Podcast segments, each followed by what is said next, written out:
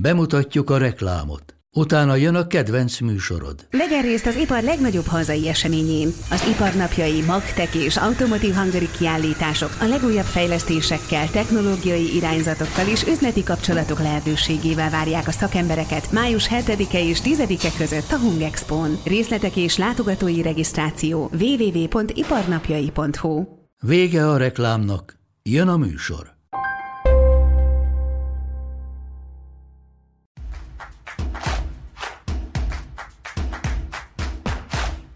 Köszöntöm Önöket, a kibeszélőt látják az Indexen, és mai témánk a mesterséges intelligencia lesz, még egy kicsit bonyolultabbá teszi a dolgot az, hogy megpróbálunk előre tekinteni 2024-re, milyen trendek, milyen újdonságok, milyen újítások várhatók. Ebben pedig partnerem a téma egyik legnagyobb magyar hazai szakértője, Guld Ádám, médiakutató és kommunikációs szakember. Köszönöm, hogy elfogadta a meghívást. Kezdjük azzal, hogy a 24-nek a 23 hogyan alapozott meg a mesterséges intelligencia területén. Mit, mit látunk, mi változott meg, mert egy csomó minden megváltozott és hirtelen.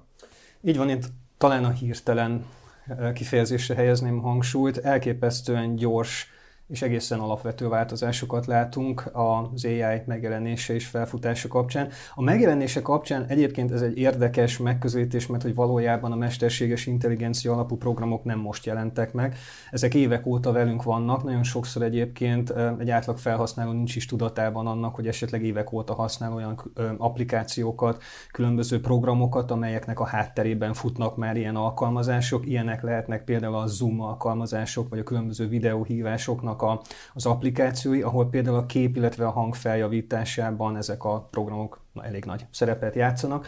De egyébként akár az adatkövetés, tehát hogy azoknak az algoritmusoknak a működése, ami például a közösségi média feedjeinket táplálják és hoznak fel különböző tartalmakat, azok mögött szintén hasonló jellegű programok működnek. Az igazi áttörést viszont a szövegalkotó programok hozták el, ugye ezek tulajdonképpen egy, egy forradalmi változásként jelentek meg 2023-ban. Lényegében ennek a forradalomnak a, a, a, az eszenciája az, hogy az átlagemberek számára is láthatóvá váltak ezek az alkalmazások, hétköznapi praxisokban alkalmazható gyakorlati haszonnal kecsegtető megoldásokról beszélünk, olyan programokról, amik például le tudnak generálni néhány szó alapján egy teljes eszét, meg tudnak írni egy hivatalos levelet, össze tudnak foglalni írni cikkeket, és ez mutatja azt, hogy egy olyan szintre értenek a technológiának a fejlődése, amikor egy egészen átlagos hétköznapi ember számára is egyszerűvé válik a felhasználás. És egyébként a média fejlődését vizsgálva, a technikai trendeket kutatva is azt látjuk, hogy az igazi áttörések mindig akkor következnek be, amikor az egészen egyszerű hétköznapi praxisban ezeknek a technológiáknak az alkalmazása már zöggenőmentes. Néhány évvel ezelőtt, amikor a, a metaverzum bejött, és a meta elkezdte hirdetni azt, hogy egy teljesen új forradalmi technológia fog megérkezni, mégsem ütött akkorát, mint mondjuk tavaly a mesterséges intelligencia átalakulása. Milyen? Pontosan ez egy nagyon jó példa, és én pont ezzel tudom szemléltetni azt, hogy mi van akkor, hogyha egy technológia még nem kész nem elég érett a hétköznapi felhasználásra, és mi van akkor, hogyha igen. Mi hiányzott a metánál? A metaverzumból tulajdonképpen az az alapvető, egyszerű hétköznapi élmény hiányzott, eh, ami könnyen befogadhatóvá, könnyen alkalmazhatóvá tette volna azt abban az állapotban. Ugye eleve kellett volna a megfelelő felhasználói élmény átéléséhez megvásárolni olyan eszközöket, olyan szemüvegeket, VR szemüvegeket, amik adott esetben Módszer. élményszerűbbé tették volna, illetve voltak olyan beta verziók, amikhez még ilyen szemüveg sem lett volna feltétlenül szükséges, de azoknak például a grafikai dizájnja, vagy, vagy az a felhasználói felület, amikben egyébként ezt ki lehetett próbálni, azok olyan alacsony szintűek voltak, mint akár a 10-15 évvel ezelőtti videójátékok. A másik probléma az az, hogy igazán funkcionálisan nem tudott újat nyújtani. Voltak fantasztikus ígéretek, hogy például olyan coworking space-eket, tehát együttműködési munkahelyi felületeket lehet ezen létrehozni, amelyek egy virtuális munkahelyé teszik tulajdonképpen az internetet, és senkinek nem kell már bejárni, dolgoznia. Na de hát ezt tulajdonképpen az egyszerű videóchat programok is tulajdonképpen valamilyen szinten tudják hozni. Ugyanúgy voltak ilyen elképzelések, hogy az ismerkedésre lehet ezt majd használni, és ott a virtuális térben avatárokon keresztül lehet majd egymással kapcsolatot teremteni, de ennek az élmény szintje sem volt annyira elsőprő, hogy emiatt az emberek ebbe tulajdonképpen beszálltak volna. Ezzel szemben ugye a mesterséges intelligencia pedig ugye kézzel fogható, rögtön ír nekem egy verset Shakespeare hát, stílusával, ír egyet. Egy bizonyos szintig ez mondjuk szórakoztató, de azért egy bizonyos szint után azért érezni lehetett tavaly is, hogy az emberek ráröpültek ezekre a megoldásokra, hogy hát ez azért néha biceg, tehát hogy olyan 90%-ban működik, de van az a 10% ahol az ember azért érzi, hogy Hát ezt a verset nem így fogalmazta volna meg, mondjuk, ha Adi stílusában kérek tőle néhány sort. Így van, amit én ennél sokkal kockázatosabbnak látok, az az, hogy nem is a versírás, hanem amikor például valaki kutatásra vagy információszerzésre akarja ezt a megoldást használni, mert nagyon sokszor a legenerált szövegek tárgyi tévedéseket, súlyos tárgyi tévedéseket tartalmaznak. Az adott dolog lehet, hogy megtörtént, lehet, hogy nem. Ha megtörtént, nem biztos, hogy akkor. akkor igen. Nem biztos, hogy az azok vettek részt benne, nem biztos, hogy ott történt, tehát hogy nagyon sok ilyen esetlegesség van még ezeknek a, a szövegeknek a tartalmi részében. Hadd meséljek el egy rövid történetet. Én Y generációsként messze le voltam maradva az AI hétköznapi felhasználásával kapcsolatban, viszont én egyetemen is tanítok Z generációsokat, ugye ők, akik 95 után születnek, na most erre a generációra szoktuk azt mondani, hogy digitális nemzedék beleszületnek a digitális forradalomba, ők azok, akik minden eszközt elsőként kezdenek el használni, és hát mondanom sem kell, hogy az egyetemi környezetben is ők voltak az elsők, akik felismerték ezeknek a programoknak a hasznát, és nálunk már a 2022-es év végén, 23-as év elején számos olyan beadandó dolgozat született, amiről kiderült, hogy ez bizony 99%-ban az AI generálta. Na most nagyon sokszor az buktatta le őket, hogy komoly tárgyi tévedések voltak a szövegekben. Tehát, hogy én nem vitatkozom azzal, mert vannak ilyen állítások, hogy ez a tanulást segítheti, hogy az információ felkutatását, struktúrálását meg tudja könnyíteni, viszont hogyha ez nem párosul egy nagyon komoly kritikai gondolkodásmóddal, vagy nem tárosul olyan alapvető ismeretekkel, amik mondjuk az információ rendszerezését, azoknak a struktúrálását, egyáltalán annak a kiszűrését nem foglalja magába, hogy valami igaz lehet, vagy nem, akkor viszont ez egy nagyon komoly veszély. Ugyanígy veszélyként jelent meg az elmúlt évben a CGI, vagyis a mesterséges intelligencia segítségével létrehozott influencerkedés, mm. ha jól mondom, ha nem, akkor kérem javítson ki, ami, ami azt jelenti, hogy már nem csak élő emberek működnek, kezdtek el működni influencerként, hanem programok által készített lények, avatárok. Mm. Hát Ez hol tart? Igen, ez, ez nagyon izgalmas terület, és azt kell mondjam, hogy maga a jelenség nem is annyira újszerű, mert hogy virtuálisan generált influencerek nagyjából 4-5 éve már az online világban jelen vannak. Ezeket eredetileg CGI influencereknek neveztük, ez azt jelenti, hogy komputer által generált képekről van szó. Ezek eleinte rajzfilmfigura-szerűek voltak, aztán egyre realisztikusabbá váltak, de azért az esetek döntő többségében egy hétköznapi felhasználó is meg tudta azt mondani, hogy ezek nem valós karakterek. Na most az igazi áttörést az egy-két éve látjuk, amikor ezeknek az influencereknek a létrehozásában is megjelennek a mesterséges intelligencia programok, Elképesztő a fejlődés, tehát az elmúlt fél évben is látok egy olyan fejlődést, ami az egyre realisztikusabb, egyre valóságszerűbb karaktereknek a létrehozását eredményezi. Manapság ott tartunk, hogy egyébként én azt gondolom, hogy még egy avatott szem számára is időnként problematikus lehet azt eldönteni, hogy való, vajon valós karaktert látok-e a képernyőn, Bocsánat, sem. ezek zömében férfi vagy női karakterek? Melyikből van több? Ez, egy, ez is egy nagyon érdekes kérdés. Úgy látjuk, hogy a nők valamivel nyitottabbak ezekre a megoldásokra. E, alapvetően az influencer jelenség általánosságban a nők körében sokkal hatékonyabbnak tűnik a férfiakra, kevéssé jellemző, hogy ennyire aktívan és emocionálisan kötődjenek online véleményvezérekhez, úgy általában. Sőt, hát a populáris kultúra kutatásokból is tudjuk, hogy a rajongói kultúráknak is egy nagyon nagy része az inkább a nőkhöz volt köthető, sem mint a De a karakterek közül? Éppen ezért nagyon a férfi karakter? sok férfi karakter van, igen. Ezek a tini lányokat például abszolút hatékonyan tudják megszólítani. Az utóbbi egy-két hónapban lehetett látni olyan próbálkozásokat, amelyek kifejezetten arra vonatkoztak, hogy z-generációs fiatal férfiakat célozzanak be, olyan egyébként kifejezetten eroticizált, szexuális kontextusban megjelenő AI influencer hölgyekkel, ahol egyébként az egész jelenségnek a, a lényege az az összekapcsolódás volt, tehát hogy egy olyan virtuális, hát most talán nem mondanám azt, hogy szerelmi szál kialakítása, de mindenképpen valamiféle erotikus kötődés jöjjön létre, ami egyébként gazdaságilag kiaknázható.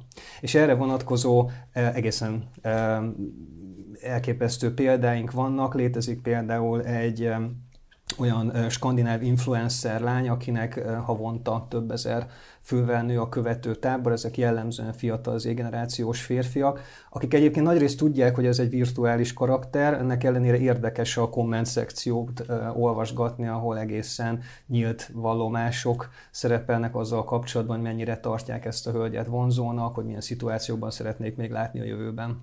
Ez a helyzet, vagy ez a fejlődési trend, ez hol léphet egy veszélyesebb fokozatba?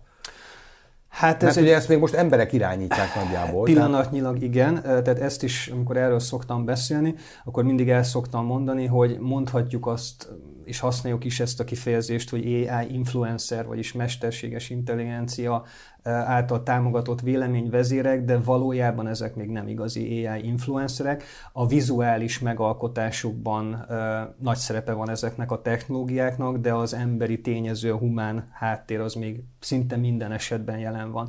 Ez nagyon gyorsan fog változni, ugyanis már vannak arra kísérletek, hogy ezeket a karaktereket összekapcsolják azokkal az AI chat programokkal, amelyek pedig responsív módon, tehát kérdés-válasz, reakció, ellenreakció módon tudnak tulajdonképpen aktív kommunikációba bocsátkozni a felhasználókkal.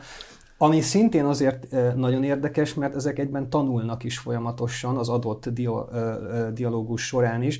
Tehát egy pár perces vagy, vagy egy-két órás aktív kommunikáció után ezek rá tudnak hangolódni arra a személyre, akivel maga ez a kommunikáció folyik, és egy idő után pont azokról a témákról, pont olyan stílusban, pont olyan ritmusban tudnak tulajdonképpen válaszokat generálni, ami az adott felhasználó számára a leg legérdekesebb, vagy legvonzóbb tud lenni. És jön majd a kérdés, beleszeretünk-e majd a legnépszerűbb mesterséges influencia, influen, na, intelligencia generálta influencerekbe, ahol már ugye minden környezet, ami fölépíti ezt, mesterséges intelligencia által működtetett. Tehát a párbeszédek, maga a karakter megjelenítése, ami azért egy, hát, elég utopisztikus világot vetít előre.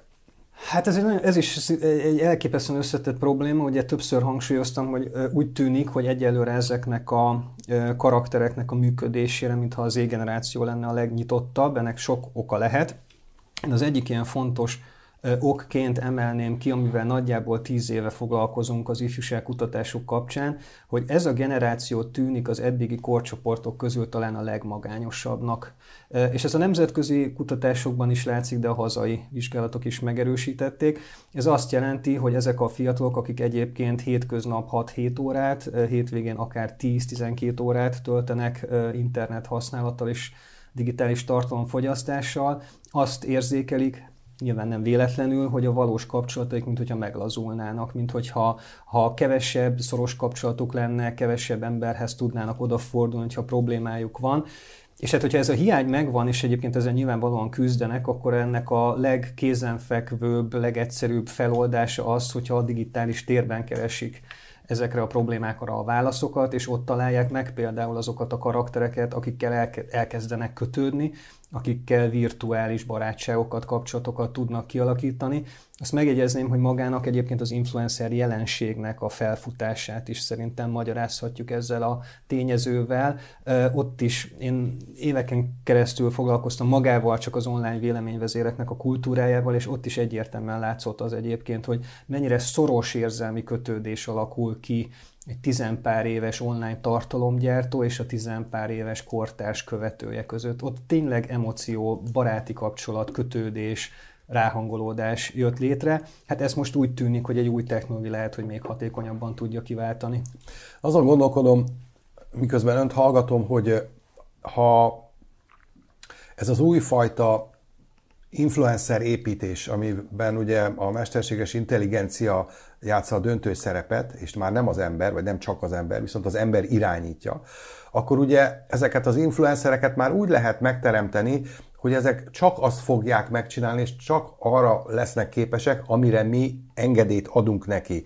Tehát itt nem fognak önállóskodni influencerek, nem bújnak ki a bőrükből, nem mutatnak semmiféle szimpátiát, akár politikai, akár gazdasági értelemben, mert akkor ugye ezeket rögtön le lehet, el lehet venni azokat a felületeket tőlük, ahol ezt megtehetnék. Magyarán teljes mértékig lehet őket uralni. Gazdasági, politikai és IT szempontból is, igaz? Abszolút ez? mértékben így van és ez az elsődleges oka az, amiért ez a piaci szereplők számára érdekes. Ugye az influencer jelenségnek, az influencer kultúrának az egyik sajátossága, hogy a tartalom előállítóknak még mindig egy jelentős többsége fiatal. Tizenéves, kora 20 éves korban járó fiatalokról beszélünk, akik kiszámíthatatlanok. Nem véletlenül még a magyar influencer vagy kommunikációs szakma is az elmúlt években létrehozott egy olyan kifejezést, hogy az elszabadult influencer jelensége, ami pont erről szól, hogy időnként előfordul, hogy Azt a leg... csinál, amit akar. Így van, tehát hogy a legaranyosabb, legcukibb tizenéves rác is egyszer csak berobbannak a hormonok, és elkezd fura dolgokat beszélni, meg fura dolgokat csinálni, kiderülnek róla ilyen-olyan botrányok, ami egy márka szempontjából elképesztően kockázatos, hiszen nagyon sokszor egészen szorosan fonódik össze a márka név ezeknek az influencereknek az arcával, és pillanatokon belül tud ráégni a márkára az a fajta hát botrány például, vagy, vagy kisiklás, ami, amit az adott influencer követel. Na most ebben a kontextusban ezt kizárhatjuk, hiszen nem valós szereplőkről, hanem a piac által irányított karakterekről beszélünk, amelyek, ahogy említettem is, pont úgy fognak viselkedni, pont azt fogják uh, csinálni, pont úgy fogják azt kommunikálni, ahogy azt a megrendelő elvárja. És nem pofáznak vissza. És nem pofáznak vissza. még és egy... hosszabb távon még olcsóbbak is.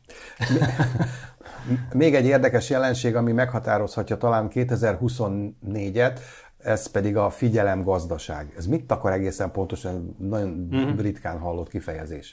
Hát a figyelemgazdaság tulajdonképpen az egy olyan, én azt hiszem, hogy még mindig egy újszerű paradigma a, a kommunikációs világban, meg egyáltalán a gazdasági világban is, aminek a lényege az, hogy tulajdonképpen manapság a legértékesebb árucikké maga a figyelem válik.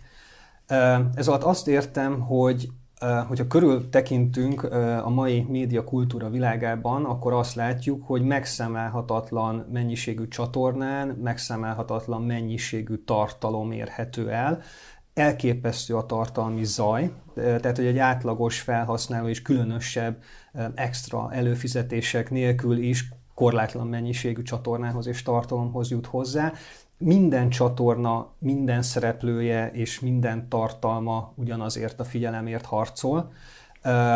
Egyre nehezebb az emberek figyelmét megragadni, még nehezebb megtartani.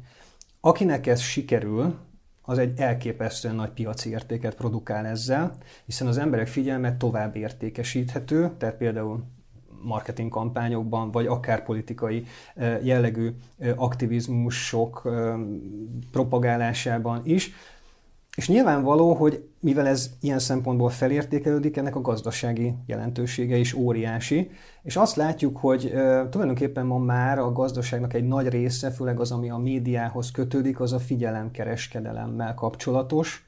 E, azok, akik ezt jól csinálják, például a legnépszerűbb e, közösségi média platformok, most név nélkül, nyilván tudjuk, hogy kiről beszélünk, azoknál tulajdonképpen koncentrálódik ez a fajta gazdasági hatalom. Ez a gazdasági hatalom aztán nyilván kulturális, meg társadalmi hatalom már is átfordítható nagyon sok esetben. És, és megjelennek új kifejezések egyébként, mint például a figyelembányászat, mert hogy most már olyan ritka a figyelem, hogy, hogy mint egy drága kő után, vagy mint egy drága, értékes fém után bányászni kell. Aztán megjelenik ez is egy nagyon izgalmas koncepció, a figyelem gyarmatosítása. Ez, ez, mi, ez micsoda? A figyelem gyarmatosítása az tulajdonképpen a figyelmünk agresszív elfoglalását jelenti. Egy olyan típusú behatolást a privát szféránkba, a magánéletünkbe, amihez mi nem biztos, hogy engedélyt adnánk, de mondjuk egy manipulációs folyamat eredményeként mégiscsak megtörténik. Elmondom, Például, hogy, mert hogy miről van szó. Például arról van szó, hogy, hogy az algoritmusok a közösségi média oldalakon figyelik a tevékenységünket, és egy idő után csak olyan típusú tartalmakat fogunk látni, ami feltetően, hát az algoritmus szerint számunkra a legértékesebb, mert az a figyelmünket le fogja kötni. De ez mondhatnánk és gondolhatjuk azt, hogy ez számunkra jó, hiszen csupa érdekes, meg izgalmas dolgot látunk, de bezáródunk egy digitális buborékba, és a világnak számos aspektusáról, jelenségéről folyamatosan semmit nem fogunk tudni. A másik ilyen dolog például, hogy, hogy akár csak a vizuális display, a vizuális megjelenítése is ezeknek a közösségi platformoknak úgy működik, akár a színek megválasztásától kezdve a, az üzenetek felugrásán keresztül, ami a folyamatos használatra kondicionál bennünket, tehát azt érik el ezáltal, hogy a szabadidőnknek minél nagyobb hányadát fordítsuk tartalmak fogyasztására. Azt, mond, azt mondta az előbb, hogy minél rövidebb tartalmakkal próbálják meg föntartani, minél hosszabb ideig a figyelmet. Én a TikToknál rövidebb tartalmakat ne, nehezen tudok elképzelni, mm. biztos bennem van a hiba. Ezeknél még lehet rövidebb tartalmakat generálni, vagy pedig valamilyen technológiai segítség mm. kell ahhoz, hogy, hogy a, tar- a figyelmet jobban koncentráljuk. Mm. Hát ez egy óriási kérdés, mert hogy egyébként a piac ezt a kérdést már saját magának is feltette, hogy tényleg a TikTokon ott tényleg a másodpercnyi tartalmak hódítanak, néhány másodperces videók, tömkelege próbálja meg a figyelmünket megragadni, még megkötni, és hát tényleg ennek van egy nyilván belátható biológiai határa is, tehát amit még fel tudunk fogni, és amit még értelmezni tudunk, és ennek közelébe vagyunk egyébként már, hogy, hogy, hogy ennek a határait elérjük, de a technológia, illetve a fejlesztők erre is találtak már megoldást.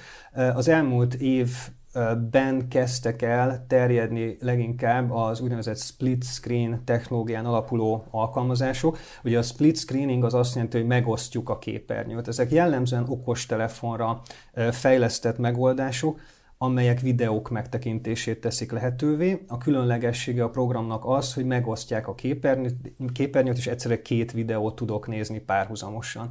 És a felhasználó gyakorlat az mutatja, hogy az a magas inger küszöbre kondicionált figyelem, amivel egyébként a felhasználók nagy része most már rendelkezik, az azt éli meg komfortosnak, hogy a két videó közül mindig csak éppen arra koncentrál, aminek éppen a legmagasabb az inger küszöbe, ami olyat tud mutatni, vagy olyan látványos vagy izgalmas tartalmat tud bemutatni, ami a figyelmét éppen leköti. Amikor ott ez a tartalom véget ér, de a másik felületen éppen lát valami olyasmit, ami megint érdekesebb, akkor oda tud tekinteni. Na most szerintem, és nem csak szerintem, hanem más ezzel foglalkozó kutatók is azért tartják ezt különösen problémásnak, mert Például ennek a split screening technológiának a leggyorsabb terjedése az pont az alfa generációs gyerekek körében jellemző. Az alfa generációs fiatalok azok, akik 2010 után születnek, tehát ők most maximum 13 éves korban vannak, viszont ők nagyon korán, akár néhány hónapos, fél éves, egyéves korban kezdik el ezeknek az eszközöknek az aktív használatát,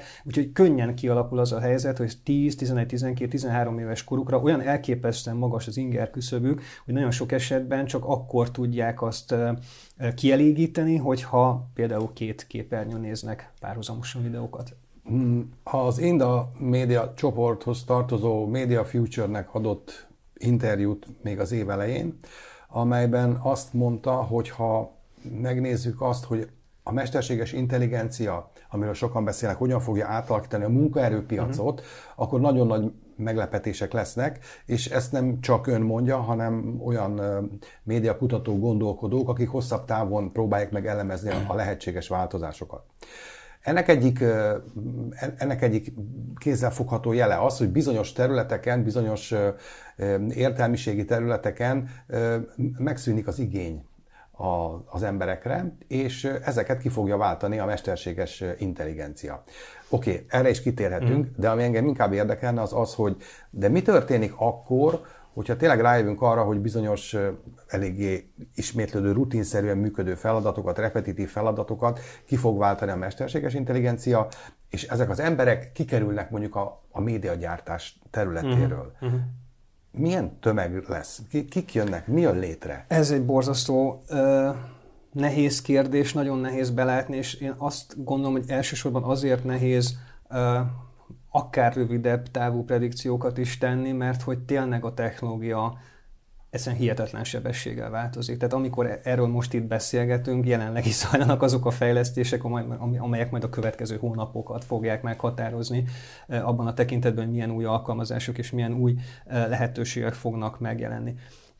Én ezzel kapcsolatban azt tartom fontosnak belátni, hogy Jelenleg egy olyan ipari forradalom zajlik, ami nagyon hasonló az a klasszikus ipari forradalomhoz, amikor a gyárakban a fizikai munkásoknak a munkaerejét leváltották a gőzgépek.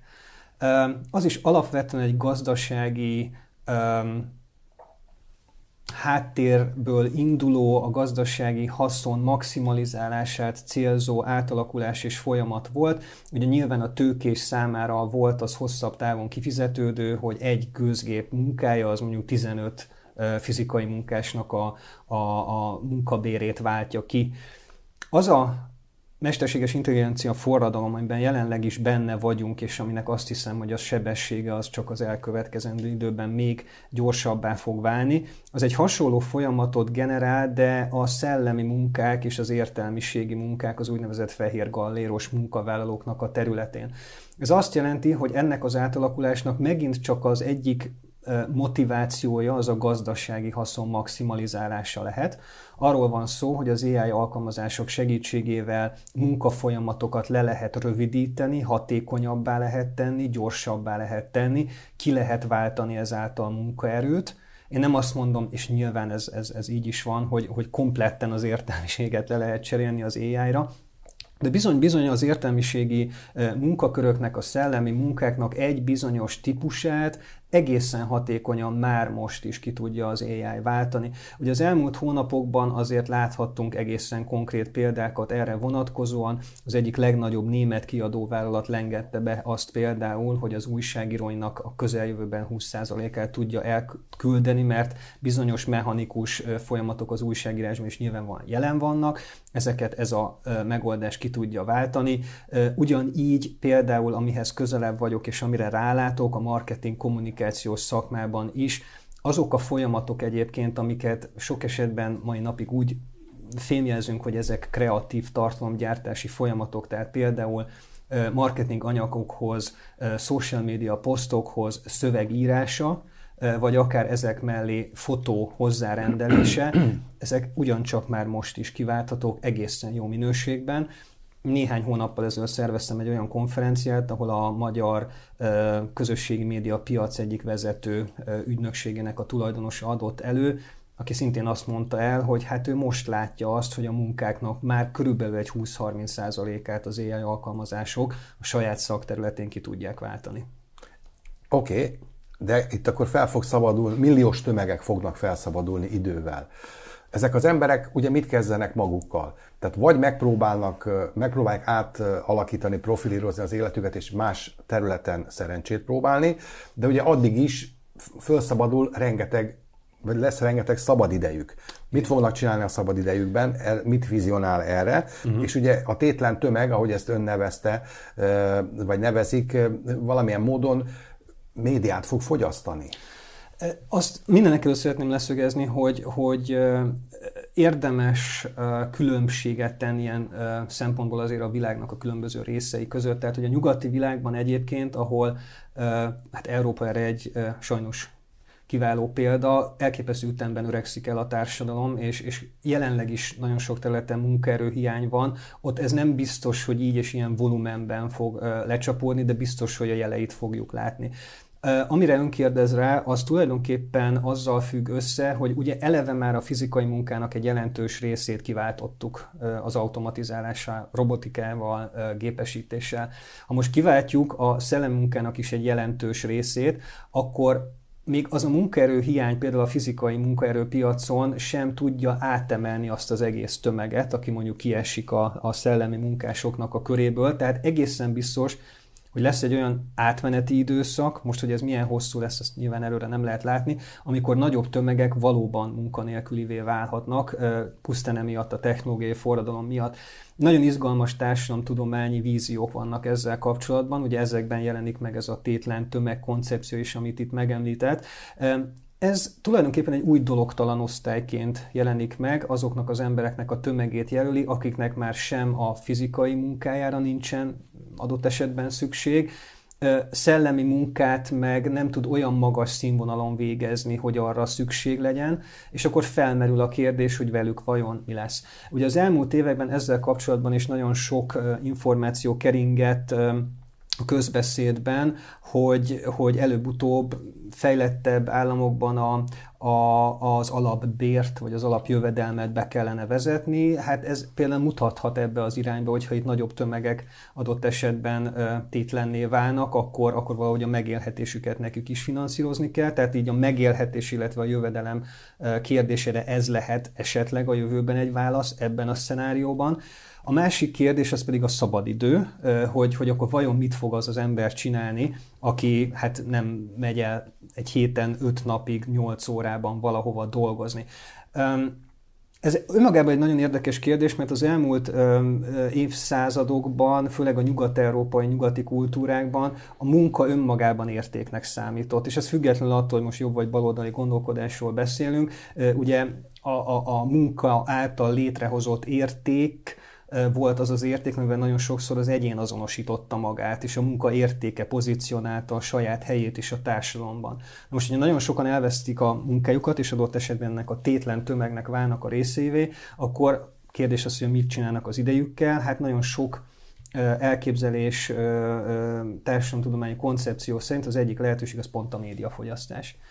És ennek egyébként látjuk jeleit jelenleg is, tehát hogyha a szabadidő eltöltésével kapcsolatos trendeket vizsgáljuk, akkor hát világosan látszik, hogy tulajdonképpen a tartalomfogyasztás teljesen letarolja a szabadidős tevékenységeket, hiszen most is, most ha megint csak a, a fiatalokra kanyarodunk vissza, akkor például az Z-generációnak egy nagyon jelentős százaléka, 60-70 százaléka szinte kizárólagosan a tartalomfogyasztás tekinti szabadidős tevékenységnek, és ezzel párhuzamosan egy sor másik tevékenység egészen háttérbe szorul, vagy eltűnik. Lehet itt egyébként a sportra is gondolni, soha nem volt még olyan alacsony a rendszeresen sportoló fiatal, fiatalok száma, mint e, jelenleg a digitális nemzedékekben, e, vagy adott esetben, amit szintén látunk háttérbe szorulni, az a valós időben, valós térben létrejövő találkozások, kapcsolatok, nem járnak közösségi helyekre nagyon sokszor, ami egyébként magyarázza azt is, amiről az előbb már beszéltünk, hogy az elmagányosodás is elég hangsúlyos.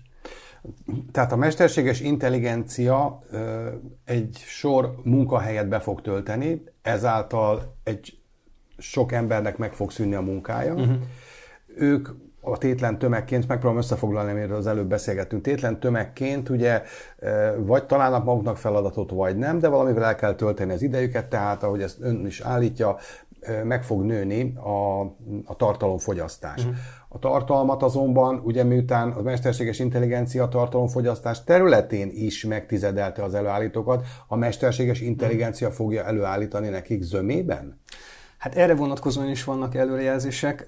Én egy picit most kikacsintanék ebből a beszélgetésből, mert ugye Csak kicsit nyugodtan. úgy tűnik, mint hogy én apokaliptikus képeket vázolnék. Mm, ne, szerintem de, reálisak de.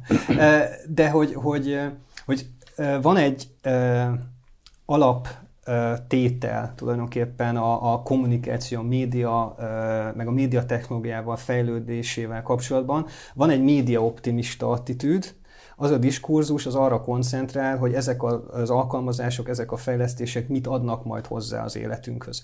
És egyébként ennek is szinte végtelen a sora. Tehát akár az orvos diagnosztikának az elképesztő ütemű fejlődése, vagy az, hogy, hogy például a, a forráshiányos nyersanyagforrásokban, egyre szegényebb világunkban hogy tudjuk optimalizálni például a nyersanyagok felhasználását. Ebben is az mesterséges intelligencia tud segíteni. Bizonyos esetekben a tanulási folyamatokat is elő tudja mozdítani.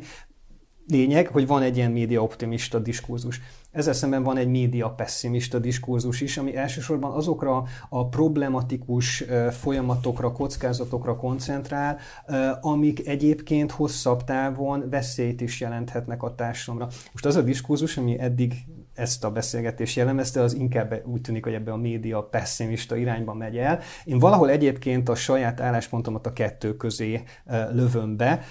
Én azt gondolom, hogy muszáj beszélnünk kockázatokról, meg problematikákról, ami a technológiai fejlődés kapcsán előáll, mert azt viszont meggyőződésem, és ezt látom, hogy ezekre tényleg nem vagyunk társadalmi szinten felkészülve. De ne, ne riadjunk az érmektől, tehát szerintem egy csomó jó dolog is fog történni, de tény, hogy ezekre a, a problémákra időben kell felhívni a figyelmet, mert egyébként, hogy sokszor elmondtuk már itt a beszélgetés során is, a változás az nagyon gyors ütemben zajlik.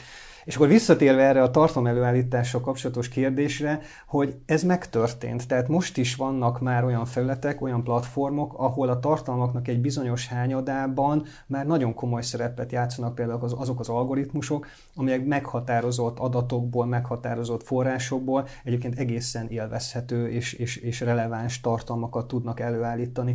Éppen néhány héttel ezelőtt volt a magyar médiában is híre annak a fejlesztésnek, és ez például egy nagyon meghatározó 2024-es trend lesz, hogy a képi tartalom előállítását is ezek a platformok, illetve ezek az applikációk rövid úton meg fogják oldani. A 2023-as év az alapvetően a fejlesztések területén abba az irányba ment, hogy az AI hogyan generál szöveget. Ugye minden a szövegekről szólt, a predikciók szerint, előrejelzések szerint a 24 éve, 24, 2024-es év az a képiség, a képi generálásról fog alapvetően szólni, hogy hogyan tudnak ezek a, a programok álló, illetve mozgó képeket legenerálni. De mi fake, fake newsokat, fake videó, fake? Bármit, igazából bármit, és az a, az applikáció, ami most így a legnagyobb figyelmet generált ebben a témakörben, az egy néhány mondatos betáplált szövegből egy néhány perces videót már le tud generálni. generálni. És ezeken a videókon én azt gondolom, hogy, hogy ehhez talán nem kell annyira avatott szemmel rendelkezni, hogy azért úgy sejtjük, hogy ez valószínűleg nem a valóság, tehát hogy vannak olyan elemei képileg ezeknek a tartalmaknak, amik így ezt valamilyen szinten leleplezik, de ahogy említettem, a fejlődés elképesztően gyors, tehát ez akár az év végére már várható, hogy, hogy elér egy olyan fejlettségi szintet, hogy szinte már megállapíthatatlan az, hogy ez a tartalom most egy valós kép egy New Yorki utcáról, ahol egy modell sétál, ezt konkrét példa, vagy az AI által generált illúzió. Guldánám, köszönöm szépen, hogy elfogadta a meghívást. Szerintem még fogunk beszélgetni ezekről a trendekről idén bőségesen. Önöknek pedig köszönöm, hogy velünk tartottak, a kibeszélőt látták itt az Indexen, viszontlátásra!